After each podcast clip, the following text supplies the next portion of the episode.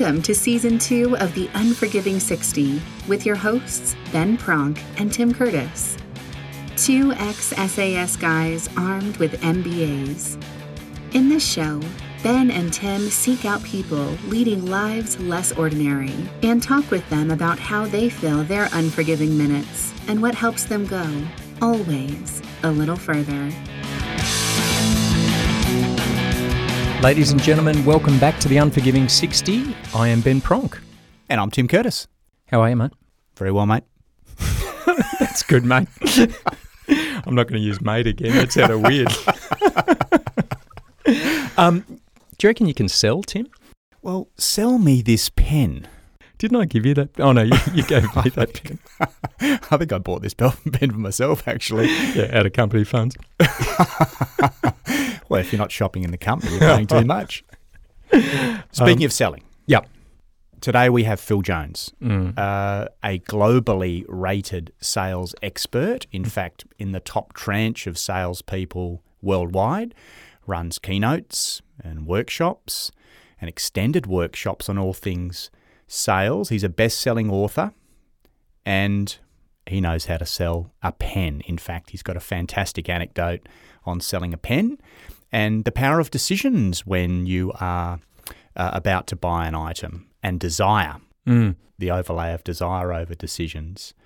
So, um, started washing cars at the age of 14, realized that he had a passion for sales, and the rest is all about sales. We're going to get into some fantastic discussion on selling, on the stage of selling, Yeah. on manipulation, Mm. and hopefully, and I'm not going to give too much away, hopefully we can ask Phil what's the optimum temperature to have a room when you're giving a keynote presentation.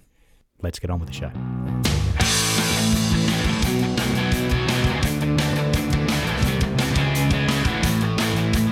Uh, welcome back to the Unforgiving 60 podcast. As always, I'm Tim Curtis, and as always, I'm joined by my co host, Ben Pronk. You're always Tim Curtis. we never do the same Brilliant. introduction. And joining us uh, via Zoom on video and audio, Phil Jones. Phil, welcome to the show. Hello, hello. Good to be here. Thank you for inviting me to the show. Um, a lot of things to get through, uh, and I, we thought we might categorize these as both sales and presenting, and noting that the two have a relationship. But perhaps just talk about your journey into sales, Phil. Um, I understand Okay. that it, the dawning realization at around about 14 years old that you had a penchant, a penchant for sales. Yeah, I, I don't know whether that's what I knew it was at the time. Um, but yeah, I started with my first business at 14 years of age. I started knocking on the doors of my neighbors and asking them quite politely whether they would be interested in having their cars washed. Some said yes, and a few said no. Most just asked me how much money I would charge, um, which I later realized meant they were remarkably interested. And I, and I did okay with that little car cleaning business. So much so that by the age of 15, I didn't go to school quite as often as I should. Even so much so though that I remember being invited in by, by my school teachers questioning my attendance, saying, Phil, why don't you come to class? to which I'd respond with a question. Question was, How much money are you making, sir? School teachers rarely would tell me. But at 15 years of age, my little car cleaning business was delivering me around £2,500 a month, so maybe 4,000 Australian dollars. Mhm. I built a number of small businesses through my teens, all very much service based, with me finding my own clients and then and then delivering the work that would then sit behind that. And then at the age of 18, had the offer of a big university, but I didn't want to go to school that way around. I wanted to get my education in the workplace. So I remember saying to my parents, what if I can get a, a big job, the kind of job you can only get with a great degree? Without the degree, would that make you proud? She said it couldn't be done. Three weeks later, proved her wrong and became the youngest ever sales manager for a business called Debenhams Department Stores, queue Jumping, uh, the grad program. Um, got huge results for those guys. Went from there to um, be the youngest ever sales manager, sales training consultant for uh, DFS Furniture Group, big independent furniture retail group. Went from there to become head of retail, commercial director for two Premier League soccer clubs. Went from there to build a property business with a business partner of mine that turned over 240 million pounds at its peak on a sales team of five.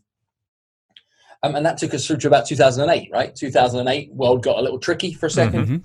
Um, And while I was figuring out what I wanted to do next, small business networking groups and chambers of commerce and and those kind of organizations were inviting me in to deliver speeches and presentations and very much about how businesses can reinvent through recessionary times. What could they do to be able to go out and win new business when historically it had come towards them?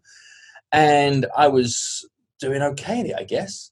So much so that people in the audience would say can you come and run a deeper program on this with our people? Can you come and uh, and deliver a speech at our next conference etc and I guess I'm still in that vein right now, right? Is I've now hmm. worked with over 800 different industries in 59 different countries, five different continents, delivered over 2,500 professional presentations, written seven best selling books.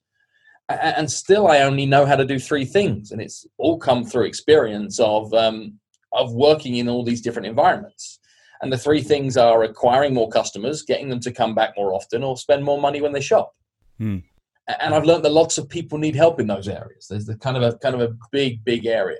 And sometimes it's not more customers. Sometimes it's just getting people to see things from your point of view because mm. we're hmm. all selling something fundamentally, right? And speaking of that, before we leave your bio, can you talk us through the Debenhams um, interview process? Because I, I, guess you are selling yourself. You know that must have been a pretty big ask. You haven't got the the credentials on paper. How did that go? How did you you fashion that sale? Um, in truth, it's such a long time ago. I, I don't think I, I really remember its hugest things. What I do remember as like a 17, 18 year old is I was in this beautiful position of not knowing that I didn't know anything. yeah. So, so I didn't know that I shouldn't have been in that room. I didn't know that the chips were stacked against me as much as they really were. That wasn't a, a, feature in my mind. My thoughts was, well, I'll just show up and give it my best, right? I'll listen with intent. I'll understand the questions. I'll show up with authenticity. But I don't think they were seeing many people at that age that had real life experience. Mm. They weren't seeing many people that were four years older than that that had real life experience. So I was an anomaly that way around. And what happened, I would guess, now having interviewed and assessed thousands of people in my later career as to why I might have stood out in the second stage of that interview process is it was an assessment center. It was, you know, stick 25 people in a room, run through a number of exercises, etc. Is in almost all of the scenarios that were thrown down, I'd take the leadership position without being authoritarian. Hmm and would guide the exercise through to completion and get some form of outcome. So I, I, guess whoever was assessing was like, okay, we're looking at people for a leadership program. Here's a natural leader, um, or, or, certainly somebody who's, who's natural at leading. Um, and, and it was the ability to be brave enough and bring a version of what I thought was most helpful and most useful to that scenario, and always to be in service of the outcome that was looking to be achieved for by my employer more so than let me tell you why I'm brilliant. And I think this same thing is then true in a sales environment. The same thing is true um, in almost any moment of influence. Is if you can show up of service for the person you're looking to help, as opposed to explain to the person you're looking to help why you're so brilliant, chances are then they'll then see your brilliance. Hmm. And you've talked about defining a problem as being critical to that. Can you mm. talk to us yep. about either defining or creating a problem that perhaps they weren't aware of? Um, success in selling anything is is agreeing a common enemy and then presenting a solution to be able to then overcome that common enemy. Uh, common enemy. And people want to buy things for one of a few reasons, right? One is to to avoid a pain. Two is to be able to create some form of efficiency or improvement in their life.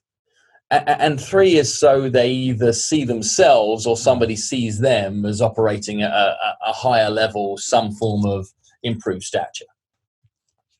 All of those can link towards some form of obstacle, some form of challenge that says something needs to change here, right? Either let's get clear on the problem, and if you can get, if you can have a conversation with somebody and create clarity over the problem, show to them that you understand the problem as well, if not better than they do, they will then trust you with the solution. Mm-hmm. If you try and sell them the solution, they'll defend the fact they haven't got the problem. Mm. In an efficiency scenario, Your goal is to be able to help them understand how much their inefficiency is costing them right now. Mm-hmm. So, what we do is in an inefficiency conversation, the goal is to be able to prove that their bucket is leaking and just how much that leaky bucket is costing them. Now, all of a sudden, they think, dang, we need to fix this. We've just attached urgency hmm. to a scenario that previously would have just had like a you know a mild scratch on it. Hmm. And then if it's about somebody looking to elevate their stature, elevate their position, it's always about compared to what? Compared to what? Compared to who? Compared to compared to why? And that creates the motivation. In every scenario of influence, all we really need to do is to understand the meaning of one simple word. And it's a word that's massively overused in the world of business. It's the word motivation. People throw it around like it's confetti at a wedding, but they have no idea what the word really means. And if you truly understand the etymology of the word and you break it down, it actually derives from two words. The motive part of the word comes from the Latin word motivus. Modern day translation is the word motive. And the Asian part of the word derives from the word that we know as action. So the two words that exist in motivation are motive and action.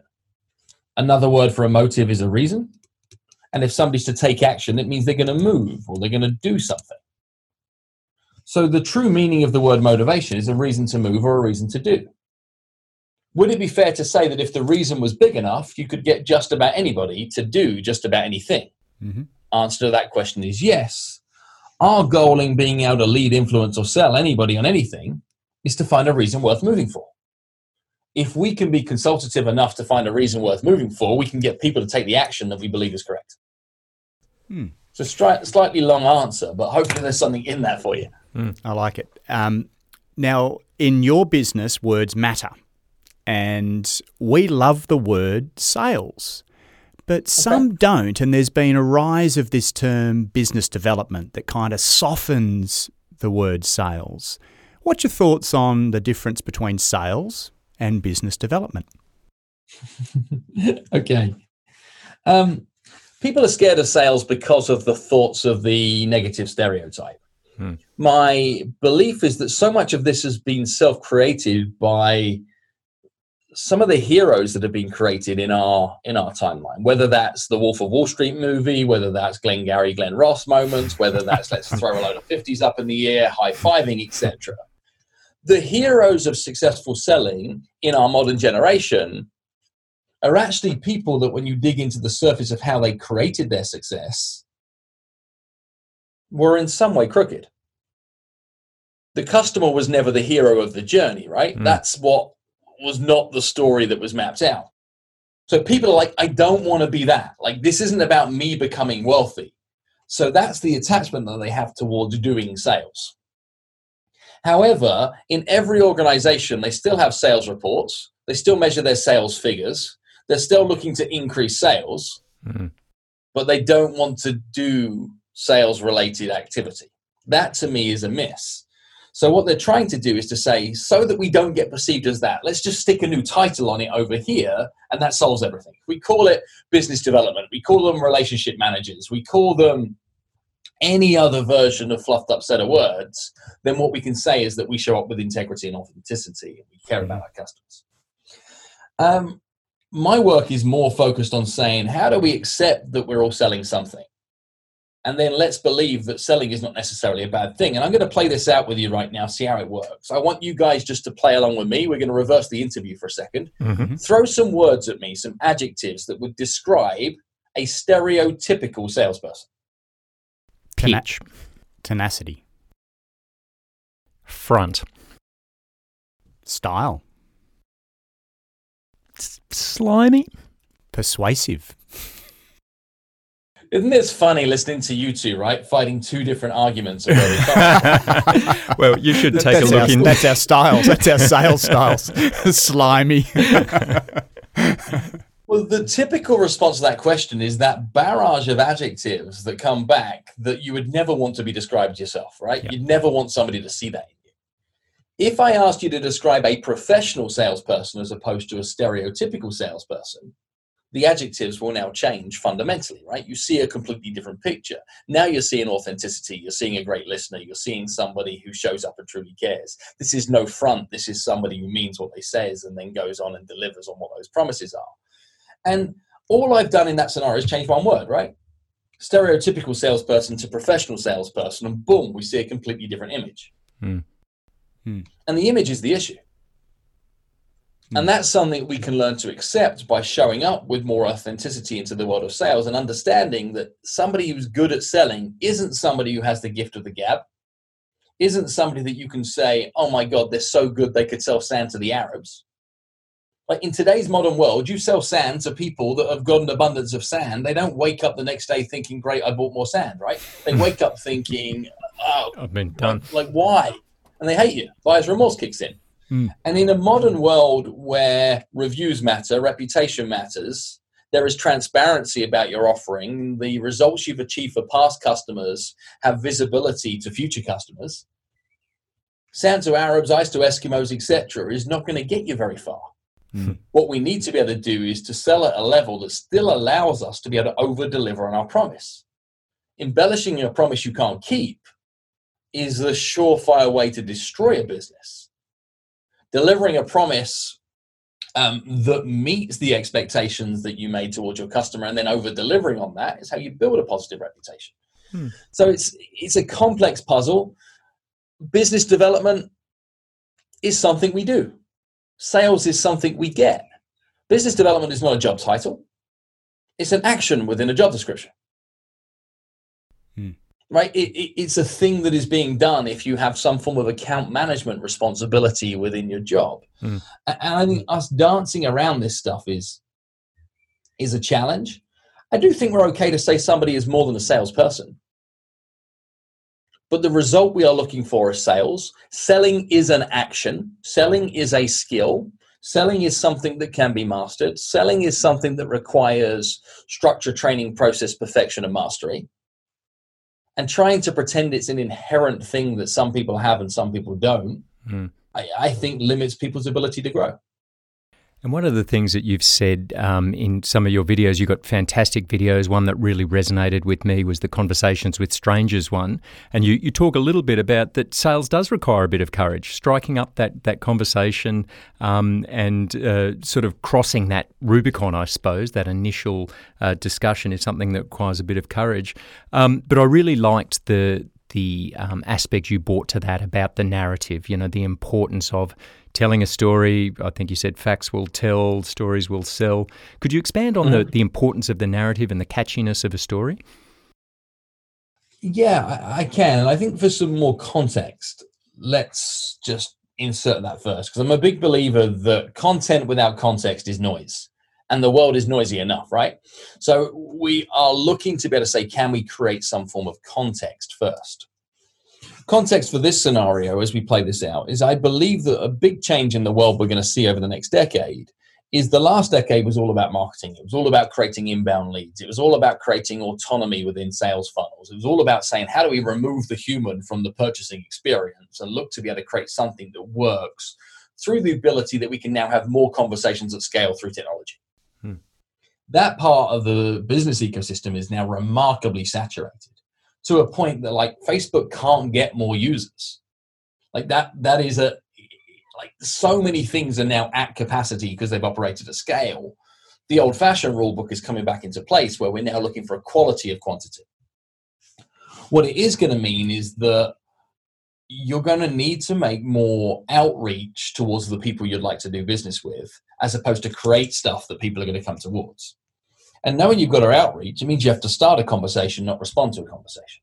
I think that's an acceptance that many of us leading businesses are going to need to wrap our head around is that we're going to have to start conversations, not just respond to conversations.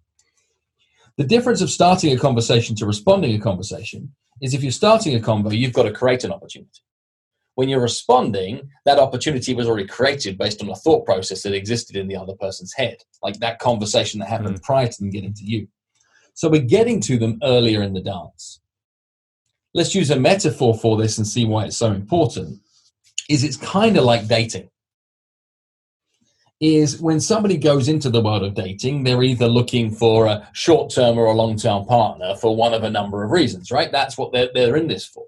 But quite often in their early conversations, is there is an element of small talk to be able to feel out a situation to say, is this person any harm to me? Is this person somebody that is going to be a threat to me, etc.? That's what the early small talk is. And then there's a micro ask. And the micro ask is typically an invitation an invitation to some form of next step. In the dating world, that could be as simple as an invitation of why don't we meet up and grab dinner, coffee, drink sometimes.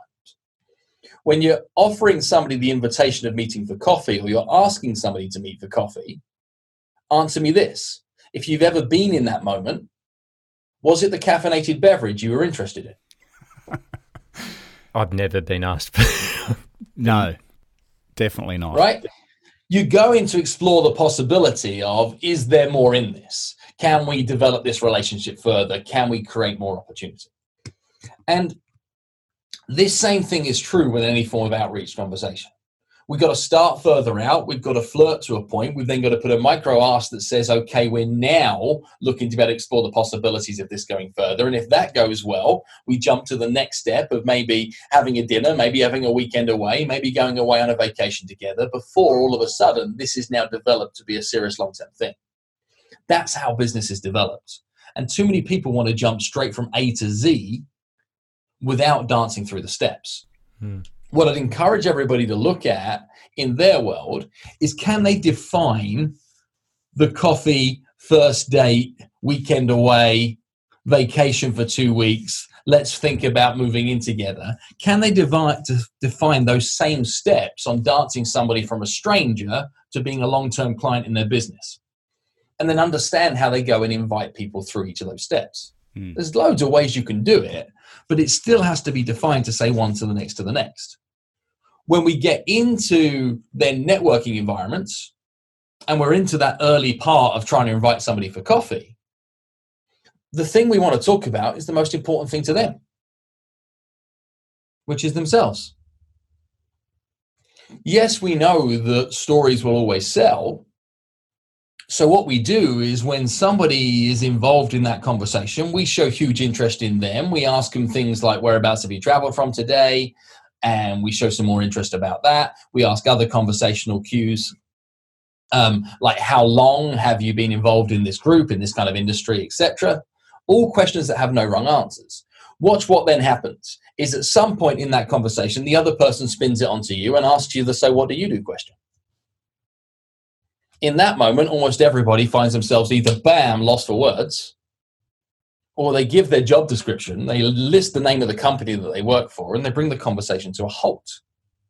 Whereas if what they did instead was they built a little story, the little story could bring somebody into their world. Now that you bring them into your world, then they you've got the permission to show them more of your world. Let's give a structure for building a simple story. Well, firstly, you need a preface that becomes inclusive that sends more context. What could that look like here? I'd probably start it with the words, well, you know how most people. Mm-hmm. And I'm either going to say most people, some people, or many people. Give me the industry that somebody works in, and I'll build an example out based on that. Well, in Perth, it's oil and gas. Or oil mining. and gas, right? And give me something contextual within oil and gas that gives somebody a point of difference what might be something about either the role they do or the service they provide within oil and gas that makes them a differentiator from elsewhere? Yeah, say a safety manager.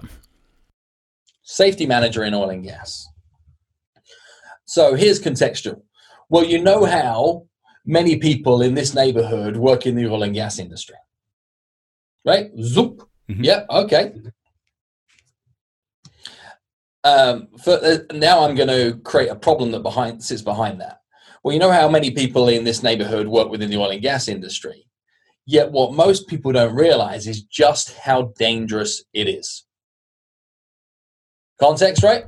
Mm-hmm. Yeah. I'm going to follow this up with a which means that. Which means that there are lots of local people finding themselves in high risk environments and putting themselves and their families in danger without any true understanding of the impact of their actions. Now there's a problem, right? Here's what I do is I then jump in and tell the story of what I do. What I do is I help organizations locally to be able to make sure there is an increased level of awareness around those risks and dangers that exist within an oil and gas environment, meaning that their employees feel safe, their customers feel safe, and that everybody associates with the brand feels safe. Zip it. Mm-hmm. That's better than saying I'm a safety manager for an oil and gas company. Mm. Because the only outcome that I'm looking for is to somebody to say, Tell me some more about that. Or for them to ask any other version of a similar question. But note what happens here. In that scenario, if somebody says, Well, thank you very much, and the conversation comes to a close, they are far more likely to remember that story with the context, the scenario, and the problem being solved in it than they are that you're a safety manager for the name of an oil and gas company. Hmm. So, what happens in the future, 6, 12, 18, 24 months down the track, where somebody's saying, Hey, we've got a giant issue in our workplace right now, is that we've just got um, all these high risk environments that have come up locally, and, and, and we need to employ somebody, hire somebody, bring somebody into our organization that can help us just communicate a message of safety and then police that safety so that we can continue to do business. And I have no idea where we'll find somebody like that. If that crops up around a dinner table at a barbecue, wherever, the person who heard the story in the past now shoots up and says, I know a guy. And we all love to have an I know a guy moment, right? That's mm-hmm. that's actually a proud moment. When we can help somebody in their time of need with an I know a guy moment, that's a good feeling. Hmm. So the more stories you tell in those early parts of conversations, the more that you give people color and context around the kind of things that you do to help people, the more seeds you plant to create the likelihood of more I know a guy moments in the future, which create the possibility of more inbound inquiries. So it's all about building an ecosystem through conversation that says my reputation grows and reputation creates opportunity. Hmm. You talked about the Wolf of Wall Street and Jordan Belfort asks someone to sell him this pen, you have a different pen story and I love the story because it's about shifting motivation and or desire with the same mm-hmm. object. Could you perhaps tell that story to us? Um, yeah, I guess I could. Um, from stage, I often give people a very big lesson around price and value. Mm-hmm and where value comes from. And I might take a pen from any given audience member, and I'd say if this pen was just at a yard sale, a car boot sale, etc., and was chucked on a table, I'd ask the audience how much is the pen. Answers that come back would be answers like, you know, it would be free, I could just take it, it's 10 cents, it's a nickel, it's a dime, like all sorts of low priced offers. I then say, well, what if I took the same pen and I place it in a stand? I put 12 identical pens alongside. In the adjacent compartments are other equally stocked pens by the same manufacturer in different colors, different styles, and the manufacturer's name is across the top of the acrylic stand. Acrylic stand is sat on the counter of a mid-priced department store like a Woolworths, right? Mm-hmm. How much is the pen? Now what happens is I get a completely different set of answers on the mm-hmm. pricing. What I then might go on to do is to firstly say that this is the same pen and help people realize that the exact same thing can have a demonstrably different price in a completely different setting. And I give them a third setting. I say, what if now, by alternative, the pen is laid down this side? Pen is in a box. Box is made of mahogany. Mahogany box is velvet lined. So I've got a pen in a mahogany box that's velvet lined. This sits in a cabinet. Cabinet is made of glass. Glass cabinet is spotlit, so it has spotlights on it. This too is in a department store, not just any department store. Department store is in London. It's not anywhere in London. It's in Knightsbridge. The store in question is called Harrods. So I have a pen in a mahogany box. It's velvet lined. It's in a cabinet. Cabinet's made of glass. Glass cabinet is spotlit. It's in a department store, not just any department store. Department store's in London, London, and it is called Harrods. Now, to get to the pen, I need to speak to a member of staff. Member of staff is wearing a black tuxedo, has white gloves on, and his name is Pierre. how much is the pen? it sounds and looks a lot more expensive than the yard sale. But it's the exact same pen. See, I don't know a better way of explaining to everybody that in every single marketplace, there are people selling what seems to be the exact same thing for demonstrably different prices. In almost every single market. And in that simple example, what are the differences? Presentation, for one. The environment, the experience. And all the things you're saying, all the things you're thinking, all the things that your listeners are thinking right now, all of those things are true. Hmm. When selling anything, it's really the thing that people are interested in. It's the things that go with the thing. Hmm. So the better you can get at articulating the things that go with your thing, the more value people will see in your thing. Is That's this something we all need to do the work on. Is this sales salsa? Is it okay to manipulate people through the pro- sales process? No. There's a short answer to that. And you know, the great Peter Parker, aka Spider-Man, says, with great power comes great responsibility. hmm And you know, I've sold somewhere like almost a million copies of this book, and I've got a couple of one-star reviews out there in the world that talk about the fact that the words in exactly what to say, for example, could be a sequence of words used for slimy manipulation. The answer to that question is yes, they could be. Mhm. What that review tells me is more about the reader than the content of the book. It tells me that that is somebody that is seeing this purely through the lens of using this for evil my interpretation of delivering up any tactics is you deliver somebody levels of excellence, they can use them for good or evil. I can't decide somebody's morality that exists in there, but manipulation is getting somebody to do something against their will for your business, for your benefit. Influence or persuasion is helping somebody to see that the outcome you're steering them towards is a better result for them. And your goal needs to be able to stand up to the decision you help somebody make long into the future. Hmm.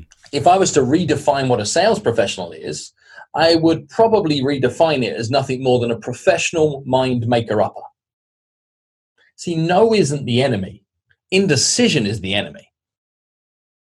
That's often the thing that we're looking to try and avoid.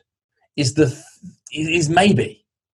Maybe costs us more than no a fast no actually allows us to be able to move on. If somebody's not the right fit for you, that's okay. We should pass. We're not looking to serve all the people. It's the people that are remarkably interested and just needed some more guidance or clarity to be able to help make that decision. And think to yourself right now, as everybody listening in, how many things did you nearly buy that you should have bought? Hmm. Right? We know we have that regret. Is the goal of being a great sales professional in that is in those moments you tip somebody towards the right decision. Hmm. Ultimate goal of a sales professional? Be useful. Hmm. And I know that doesn't sound that sexy, but that is the responsibility, is to be useful. Hmm. And if you're not useful, get out of the way. So we talk to leaders a lot about the theatre of leadership, about being on stage, about preparing for that moment, and whether you would respond as generic advice to someone who is involved in sales or whether you would respond as a keynote speaker. How do you get your head inside being in front of someone to deliver a convincing message, knowing that you have a finite time to deliver that message? Okay. It's a big question. And firstly, let me share the mistake that I see in nine out of 10 circumstances. And it's that people think that their presentation is about themselves. If what you get at the end of the presentation is, my goodness, you were great, that's a failure. Hmm. If you get at the end of the presentation, that was great, you're a success. Hmm. Just catch the differences. Hmm. One is you were great, the other is that was great. Here is another lens that would help you see this. You are not delivering a speech to an audience. You are having a conversation with tens, hundreds of thousands of people individually that just happens to be at the exact same time. That's a different lens. Let me give you an example of what people do that again proves that they don't see that. When they say, How many of you? and they raise their hand, that is treating the audience as one. When you are asked a question as an audience, How many of you? What you're encouraged to do as an audience member is to look around and say, Well, what's everybody else up to? Hmm. Instead, if I said, Who in this room? See how that becomes an inclusive message across the board. So the work comes in understanding exactly who you're talking to. That's where the influence comes from. It comes from having high levels of empathy. Empathy means that you can see the world through the other person's eyes. If you don't have the ability to show that you care about what the people you care about care about, which is the best definition of empathy that I've ever heard, comes from a speaker friend called Jon Acuff, is you're going to miss.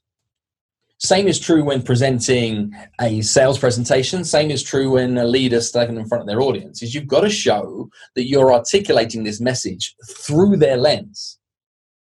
Now, if this message doesn't come through their lens, then it's going to come through your lens. Then it's going to sound self-centered. It's going to bounce. How do you get it to come through their lens? You've got to understand what their lens looks like. So, what does that look like for me when presenting for a keynote? A ton of research to be able to understand exactly what a day in the life of the majority of the people in the audience are going through. Series of interviews with key stakeholders to be able to say, yeah, but what, what is it really like? It also means that if I'm delivering a closing presentation, I best have sat through the entire morning and afternoon session to understand the context of where my piece comes into play of the overall objective. The mistake that many people make in a conference setting is they think that their speech is the star. Hmm. Uh-uh. You are in a relay, my friends. You just had one job for you to take a baton and run it to the next point. You need to know where you are in the race. Are you the anchor in the big finish? Are you trying to get us positioned for the sprint? Do you need to get us out around the bend quickly? What does it need to be? Know your place to be able to deliver and then understand that objective and brief. So, me like jamming on all of this stuff here is hopefully helping people see that you are in service of an audience you need to understand their lens and you also need to have enough transparency of saying what is my job in this speech? What is the job description of this moment? And you got to check your ego like not at the door leave it at home. Like leave it long at home and um, and be a be, be of service of the moment. And that's a ton of work. Hmm. it's not mastering a speech in your bedroom Phil, you've spoken a lot about the importance of preparation, and you've also spoken about uh, using the room as a prop, particularly in a mm-hmm. in a video environment. I take it it's yep. not an accident what we're seeing behind you in our little um, Skype window at the moment. Can you talk about what we're seeing in terms of uh, the the preparation that you've gone into uh, today? Uh, sure, and I'm a big believer in controlling the controllables in any given environment, right? What can you control? What can you um, be able to influence? So, in any given environment, you have choices to make. As a professional speaker, I want to walk the room the night before. I want to make micro choices like how am I going to enter? How am I going to exit the stage? What might happen on my arrival from a greeting? Are we high fiving? Are we hugging? Are we fist bumping? Are we doing the elbow thing? Like, what's it going to be? Because these all become distractions if they aren't delivered in the right kind of way. Now, the environment that we're in right now is very much a makeshift environment. I traveled from our home in the United States to our home in the United Kingdom um, at the beginning of March, expecting there to be four, six, eight weeks of craziness and that we would just camp down in mm-hmm. our cabin, take some quiet time as such, and uh, enjoy some family moments together watching some of this dust blow over. That was one of the observations I had. I then realized that this is going to run a lot longer than anticipated. I then realized I need to be of service of my clients and service of some of the audience and need to do it from here. I got to make somewhere to work. I've delivered over 130 um, presentations from this spot in the last you know 120 days or so. So trying to create an environment that works was important to me here is the first choices is number one have a camera that looks like isn't the first time that i've done this thing. Also have it lit in a way that says well actually you can see a consistent uh, feel and image on this that looks professional. Consciously in the fact that this is a podcast is what we have here is we have a, a microphone in view that shows you and shows other people that i care about what this might sound like Hmm. that there is that conscious decision that is in place in there. Before we got into this interview, I shared with you that we couldn't speak straight away because I had to change my microphone. Because last night's presentation, I wanted the microphone out of you because I was delivering more of a live interactive presentation. I had a lav microphone on, and was plugged into that from a Zoom point of view. But you see how that would need to be able to move with me if I was to move around the room. What's in the background? Well, I've had to make some of this work, right? Is let's mm. just have a look at what some of the conscious decisions are. There's a bookshelf over my shoulder here. On that, you'll see the edge of some family photos and some things that are important to me if that camera just moves slightly across, you'd see that you know I'm a I'm a family man. I love my kids. Those things are all important to me. Conscious decision. Orange is my favorite color. I do enjoy a bottle of champagne. That bottle of champagne has sat there forever. Guess what? If I'm entering into a sales conversation, a meeting, it's a great icebreaker question. Hmm. Someone's going to ask me about the bottle of the champagne, and guess what? I got a story behind it. The story behind the bottle of champagne is this I've had it for nearly eight years. I won it for a hole in one on a golf tournament, corporate golf tournament. Now, the irony is that I'm terrible at golf. I got a hole in one. I also shot 122 on that same round. It sounds like my golf round. Except Less the hole in one. The other issue I have is it's a Magnum. The reason I've had it for eight years, I don't have a spot in the fridge that's big enough to be able to keep it cold. and every time there's a moment we should open it, it's still warm and it's going to take forever to chill. So it's like, it's actually a great gift that is a giant issue because it can't ever show up in this world, right? What else is true here is I'm about words. I like reading. I understand a lot about literature. I like going back towards the greats. The picture behind me is a series of spines of penguin books. Mm-hmm. Why? because I just love the history of literature that comes that way around.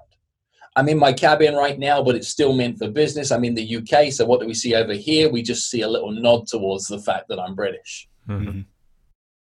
See one of my uh, most prestigious awards up there in the top corner, which is I was the youngest winner of the British Excellence in Sales and Marketing Awards. That was there. What else is there on that shelf? Is there some books, but also there's a prop up there on top that anybody would notice that actually comes. It's the core product of one of the clients I was doing some business for yesterday. There on purpose, so anybody in the audience could see some familiarity with something that matters towards them. And then because I'm not like like I don't want to apologize for the fact that I'm not in an office.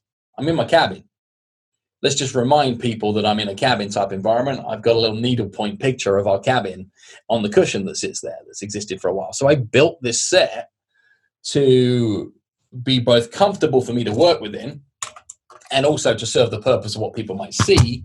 And it also needs to work. So um, I know that this is a podcast, but I'll I'll show you what goes in from the other side here. Uh, and you can see the mm. we're seeing a very different setup. So I have like a 52 inch screen that's in front of me. Why? Because when I'm engaging with 50 faces at the same time, I want to see them. I want to be able to see you. I want to get as close to feeling like we're in the room as possible. Mm. I'm also ring light. I'm backlit. I've got water around me. I've got you know iPad set up. I've got keypad shortcuts, etc. So I can navigate and be as present in this moment here as possible conscious choice is done ahead of time and not just about making something that looks smart, but making something that above all else works so that I can be present. Hmm. That's the goal. Love it. That's fantastic. We need to do some more preparation. We're in some dingy little studio. Yeah, I feel very, uh, very underdone. So, um, a really nice episode that I listened to on your podcast, Words with Friends, was with Mark Bowden, who's a body language expert. Yeah. Could you talk about the importance of body language, so the non-verbal aspect of sales? I mean, Mark is way better positioned to be able to talk to this subject than I am, and I, I, really believe that Mark is one of the best in the world. So if you haven't checked out Mark Bowden's work and his book Truth and Lies, etc., then then that's a, a read I'd plug into. And more than that, just look him up on YouTube. He's doing some masterful mm. work of deconstructing uh, big speeches, political leaders, thought leaders, and in, in, in the world of crazy that we're currently living in seeing Mark deconstruct other people's behavioral cues is is really a fun watch. Um, in answer to your question, I think body language is huge, and as more and more conversations are showing up in this way around, you know, like the Zoom meeting room is the new meeting room, right? Like, mm. and I think that's going to stay around for a little And when you look at how business is done cross borders, you look at how business is done cross country, cross state, you're in Australia, I'm in the UK, giant chunk of my clients are through North America, is this operating from a distance is going to be key. And there are lots of subtle clues around body language that, that can make a big positive difference. I think where I'm best qualified to be able to respond is the stuff that makes a big negative difference. That's the stuff we can avoid. When it comes to a, a small closed environment like this, big part of body language is show me your hands like if I can't see your hands, then I think like, well, what are you doing down there? There's an inherent feeling of mistrust. Right? Is if I can't see somebody's hands through an entire presentation, then I don't know what it is, but I believe them less. The second some hands come into play, mm. now all of a sudden we've got both more charisma, most, both more belief, both more enthusiasm in, in what's going to be delivered, but inherently more trust. And that goes back to strong psychological cues of when we can see somebody has an open palm, mm. then what can happen is that we can see different levels of of uh, of trust in that. Another biggie is it. I was going to say, people, of course, from a military perspective, the origin of the salute. You know, the, the showing that you're you're not armed. You bet. You bet. Uh, the other is listening. Is in a physical setting, it's very easy to be listening, right? Because you have to if you're present and in the moment. You listen with your eyes. My good Aussie friend Neen James taught, taught us that one, right? Listen with your eyes. Mm-hmm. And it's it's imperative that the same thing is true with through a lens. But you might have to amplify it a little more. You see, if I was in a room setting and I was listening to you, I could I could sit back and I could listen like this in a room setting. I could grab a pen and a notebook and I could listen like this, saying I'm ready to catch any key points which one looks like a camel. Hmm. Hmm. Interestingly enough, though, this position of listening is how a lot of people sit and watch a movie that they're engrossed in. Mm-hmm. Yet the perception of that position is are you even listening? this is the crossed arms that. Uh, that yeah, crossed arms, very laissez faire, kind of laid back. So if I'm that way around, I probably just want to like engage my pen with a pad in front of me and say that I'm ready one of the great ways that you can show you're listening through a lens is the ability to take notes down whilst you're listening. Because what it shows somebody is that you are listening. But if you really want to show that you're intently listening, then then this position changes things up significantly. Not only that, is if you just noticed a difference in volume, mm-hmm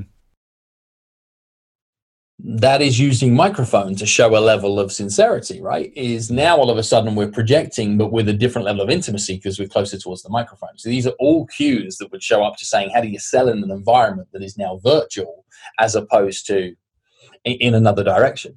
Hmm. Mistake that many people make, particularly in a group presentation when they're selling this way around, is it might be in a Zoom room and the only thing you can see is speaker view. Hmm.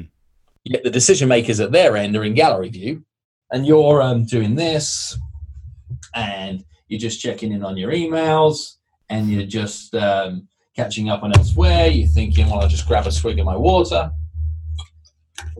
Right? Hmm. And, and it's showing this engagement. So the biggest thing for body language is to be in the moment you're trying to serve. And I think if you keep that as a rule, how can you show that you're in the moment you're trying to serve then you'll get more right than you'll get wrong. You want to then work on mastery, plug into Mark Bowden's work and the like of Navarro's work, etc., and start to be able to see what you can learn through the power of influence with body language. But that's way above my pay grade. I'm still in awe of mastery of those guys. So, speaking of rights and wrongs, obviously in any sales process there's going to be some failures. Any tips for dealing with that kind of rejection? Um, okay quick tip on dealing with rejection is firstly understand it's part of the game. Hmm. Like you got to get your head around. Like if you're winning them all, you're just taking the easy ones. When somebody tells me they've got a 97% closing rate, I'm like, you're not trying hard enough. Hmm. like we can all get the six inch putts one after the other, right? But there is occasions where you have to take a long shot, and I want to see more of that. for me, an ideal closing percentage of qualified opportunities is in the 60 to 70 mark. Hmm. That's where I'd want to see it from somebody who has both quantity and quality of results. And that's only from a qualified point of view. I believe that we've got to do a lot more work in prospecting before even qualified opportunities show up. And when you think about prospecting in its very purest of definitions, you go back to people panning for gold. I mean, how many times did they dig down into that river to pull out a pan of sand uh, to have no hmm. gold in it? That is what prospecting is. So rejection does need to show up. We've got to see that rejection differently, though. They're not saying no to you, they're saying no to the opportunity, the thing, the product, etc. And that's okay. Also, they're saying no, not right now. Thank you very much. Hmm. And I want that thank you very much to sit on the end there too, because it just changes the way you receive that rejection. Hmm. We're saying no, not at this moment in time. Thank you very much. There's courtesy attached to this. It allows us to move on and get towards what's next. When it comes to rejection, though, what you can do is you can be professional about it. And you can ask yourself a simple question Was it me or was it them? Hmm. If it was them, and nobody in the land could have got them to make a decision today that is different to the one that they made, then be brave enough to just move on. If you can look at it and say, what could I do differently next time? Then you've got the ability to be able to learn from it. Was I late? Did I over communicate? Did I make it all about me and the product and not learn enough about them? Did I do enough work to create enough context before I recommended my solution? Did I earn the right to truly be able to recommend? Did I create a problem worth solving? Did I get their buy-in early enough in the process? Like, like so many questions you can ask of yourself. And if you're brave enough to do that work intelligently and constructively, then you can self-evaluate and grow. I've never met a brilliant sales professional that required or relied upon the coaching and development of their leadership to be able to create them into a position of mastery. Hmm. Every single person that I've met that has been brilliant was wonderful at self coaching, was wonderful at being brave enough to do the hard, dirty work. Instead of trying to say, don't worry, better luck next time, is to say, actually, I have a responsibility in this part. There are things that I'm doing, things that I'm in control of that can lead towards better results. And there are also moments where nobody could have got a better result. Move on from those, learn from the others. Hmm. And that permanent refinement is what anybody who masters anything does. Phil, is Same there a place? The is there a place for persistent selling? You know, the cold calling, the telemarketing, the you know the horror of all that. No one likes to receive those calls. Is there a place for it? And what's the success of it? There's a difference between being persistent and being a pest. I know. There is a exactly. He says, pointing to Ben. And persistency, I believe, is a key trait in professional salesmanship. Being a pest is just playing the numbers game and just having that dogged determination to be able to do so. Hmm. We all know someone, if we backtrack in our life, that had both these approaches to the world of relationships and dating we all know somebody that was the pest that would keep knocking on doors, mm-hmm. keep banging out any opportunity they can, would would just be relentlessly after anything and everything. And we also probably know a handful of people that decided like that's my person. And I'm going to keep showing up for that person with a level of persistency because I know they don't see that I'm right for them right now, but they will do one day. And I'm going to stick at it. We know both those groups of people. Hmm. And that would be the difference I'd look at between persistent and being a pest. What it does mean, though, is if you need to be able to amplify the uh, the attributes of persistence, you have to understand the biggest difference between sales and marketing. And the biggest difference that I see between sales and marketing is that salespeople choose their customers. Marketeers make themselves more attractive towards every potential customer. Hmm. And I would look to be able to say, yes, yes, yes, amplify persistence only with your chosen targets. And I got this lesson from a great mentor of mine, a guy called Peter Lee. Peter Lee was really my first mentor. He brought Dale Carnegie training to the UK, and we did a lot of work together at DFS. And Peter Lee taught me a wonderful story. And I was fascinated by his success, and I did the thing that I ask of a lot of successful people. I asked them if I can interview them and understand more about their journey and see what I can learn. So I asked for the ability to be able to interview them, and he said, Yes, I could. And I traveled out to his house. Now, this is somebody who, in my mind, was my picture perfect definition of success. He could do what he wants, when he wants, with who he wants at that moment in time. I also knew that he grew up as a kid with nothing. He was the son of a coal miner in Yorkshire in the UK, and he built this independent training business that um, had gone on to achieve great things. I was fascinated in his story. And when I got to his house, his house was called Two Towers. This was before GPS and sat nav. I like found it on the map, and I'm like, it says I'm here, and I'm not here. And then I see a little gate, and I see a little sign. It says Two Towers. And then, and then what I do is I drive up like a mile long driveway, get to his house. It's freaking beautiful, right? He's got a garage for like 12 cars in it, and there's 12 cars in it. There's a load of vintage cars in the driveway. Beautiful home. I get invited in. I'm like, this is the bomb. I get into the interview with him, and I asked him a real simple question. I said, what was the tipping point?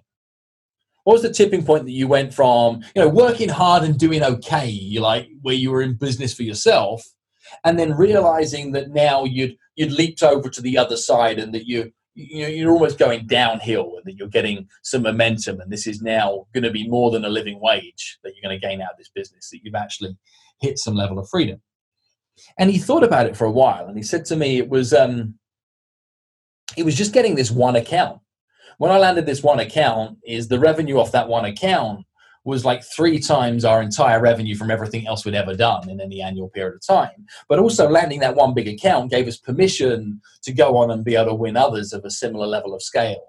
And the security of that regular payment gave me the ability to plug into infrastructure that meant that we would then be able to scale and grow. Well, mm. that hmm. makes sense.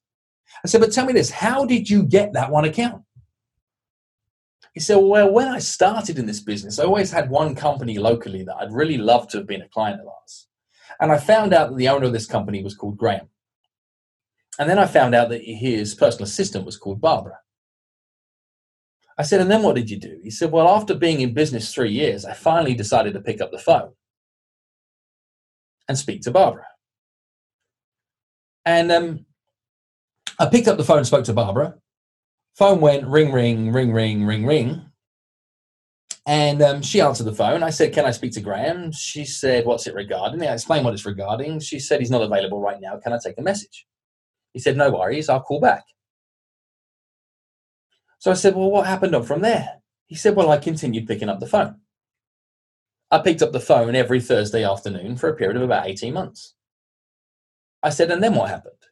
He said, Then Barbara went on maternity leave.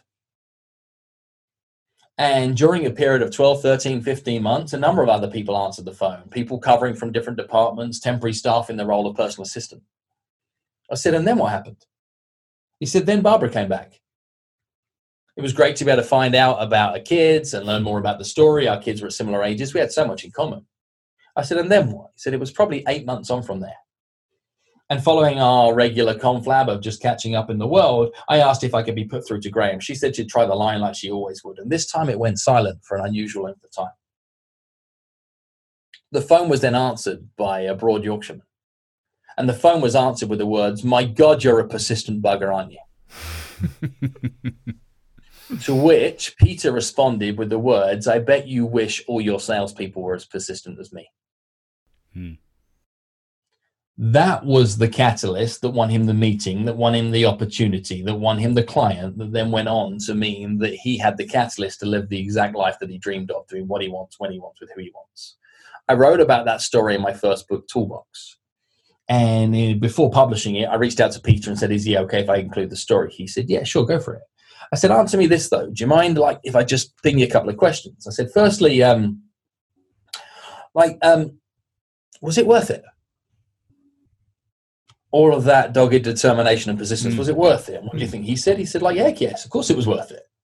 I said, second question is, is why did you keep picking up the phone? Why didn't you send a letter, find out where he plays golf, understand where he goes for a drink? Why didn't you show up and look to try and just be able to cross paths in other ways? Why didn't you think about any other creative solutions of being able to get his attention? You know what he said?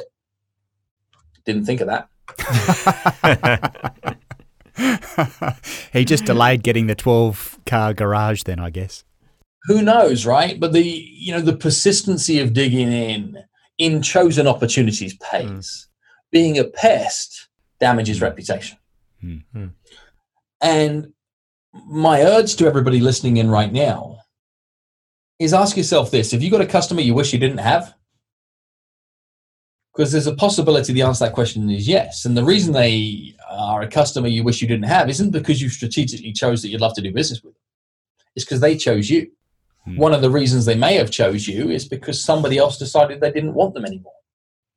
Which means you're quite literally feeding on somebody else's waste.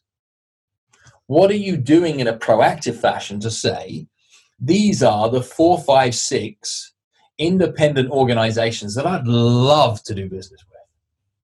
And then do the work to find the people, then do the work to be able to get in front of those people, then do the work to understand the world through their lens, do the work to be able to understand what might be the first step, do the work to work out what the coffee is, do the work to be able to say, well, how about we go on a first date? And break all those steps down, and you might just find that three, four years on from now, you're living in the business of your dreams. But it won't happen by chance. Hmm. Love it. Phil, we often end our shows with a little segment called Quick Questions, Quick Answers. Neither end up happening. we tend to be pretty long winded, but tangential. But, but if you're happy for some ostensibly rapid fire questions, are you, you up for it? Yeah, let's do it. Your podcast is called Words with Friends, Phil. Are you any good at Scrabble? Um, I'm lazy at Scrabble. So my viewpoint on Scrabble is like, what is the quickest word that I can get in that means it's now no longer my go and it's somebody else's go? That's my dedicated approach to Scrabble. So sometimes that works out fine. Sometimes it works out with like I got a four um, and missed the double word because I didn't see that I had an S to pluralize this. like I'm that type of Scrabble player. Is I'm not in it to win it. I'm in it to get through it. There is a rapid form actually where a team of three or four actually all play on the same board against other teams of three or four, and the idea is to get as many words and score as many points as you possibly can inside a very short time frame. Maybe maybe that's your calling. Lightning Scrabble. Maybe I'll leave that for others. That sounds great for them. Phil, what's the worst sales technique that's ever been used on you? Worst sales technique. Um, any example where people think they know things about me that they don't? Uh, all the penguin. And I'm going to go one stage further on that. It is the one that I see repeatedly all the time is my LinkedIn inbox. Mm. Drives me crazy. I probably get 20 people outreach a week with persistency telling me that they can get me more leads. yeah, we get a few of those too. And I don't need more leads. Hmm. Okay. So those approaches are just yuck, make me want to vomit in my mouth. I haven't done the research. I haven't even done a simple Google search on you, Phil. You have. Well, I haven't even asked a question. Right. Good point. Would you be interested in more leads right now? No. Okay. Well, then your service for providing me more leads is of no use. Mm, made redundant. It's like trying to sell beef in a vegan restaurant. Okay, so the picture behind you is of old penguin books.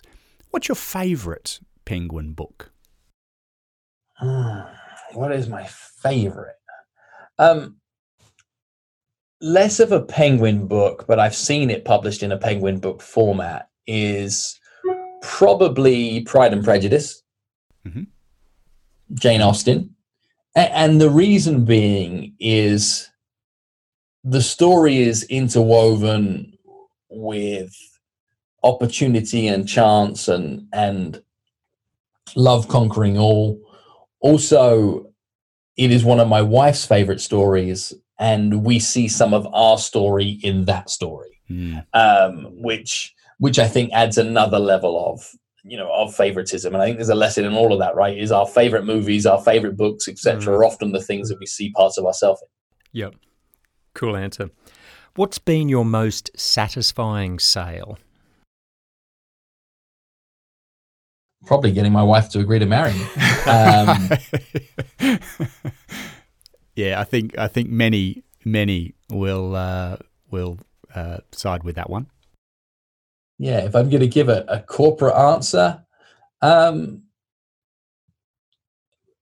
I would possibly say that securing the partnership with Audible to record my Audible original, How to Persuade and Get Paid, hmm. and pay a hefty sum in both a fee to me and a a level of production in order to be able to make that a reality in the front end was a great personal victory from a from a sales point of view of getting them to buy into nothing more than a vision for us to then be able to produce that vision together be very very proud of the outcome at the end of it and it to go on to deliver on the promises for everybody that was a part of it both um, tactically and financially that way around was was a very very proud moment mostly because of the fact that it it was a pure trust trade. There was no physical product. We were creating something together, and, and they gave me the permission to be able to deliver that and record that in one take, and they'd never seen a script ahead of time. Hmm. You look fit, healthy, and happy, Phil. How do you stay so? Um, I, I, guess the relentless quest to be fitter, healthier, and happier helps because you say that I look fit, healthy, and happy, and, I, and, I, am like, I got work to do. Um, these things matter. Um, I definitely give attention to um, looking to be able to stay fit and able, and looking to be able to balance some mental um, energy and clarity on things. One of my favorite things to do is to just walk. Mm-hmm and you know right now through this period of time i've been doing anywhere upwards of 8 10 12 miles a day you know up and down the the, the, the beautiful environment that we're in here and i find that really helps for two things is unlike running or going to the gym or working out is i'm i'm getting like a full body exercise without trying to get ripped or anything but i get that mental clarity out in the air i get the, ability to be able to just you know, blow off some cobwebs with with some clarity of thought leave the phone behind, um, and just show up and be present. Drink a ton of water as I can. Um, I've learned that water is probably the greatest savior I have when when fatigue potentially starts to kick in. Mm-hmm. Um, and the happiness piece is uh, I'm on the relentless quest for better. I always see improvement. I'm a fixer in just about everything. But it means that that my natural reaction is to look to see the good in things, to say yes to stuff, and then figure out what to do with it afterwards. And I and I find that's a fun way to live. Hmm. We spoke, or we dropped a few titles before. Glenn Gary, Glen Ross, uh, Wolf of Wall Street. What's the greatest sales movie ever from an instructional perspective, either good or bad? I don't think there is one.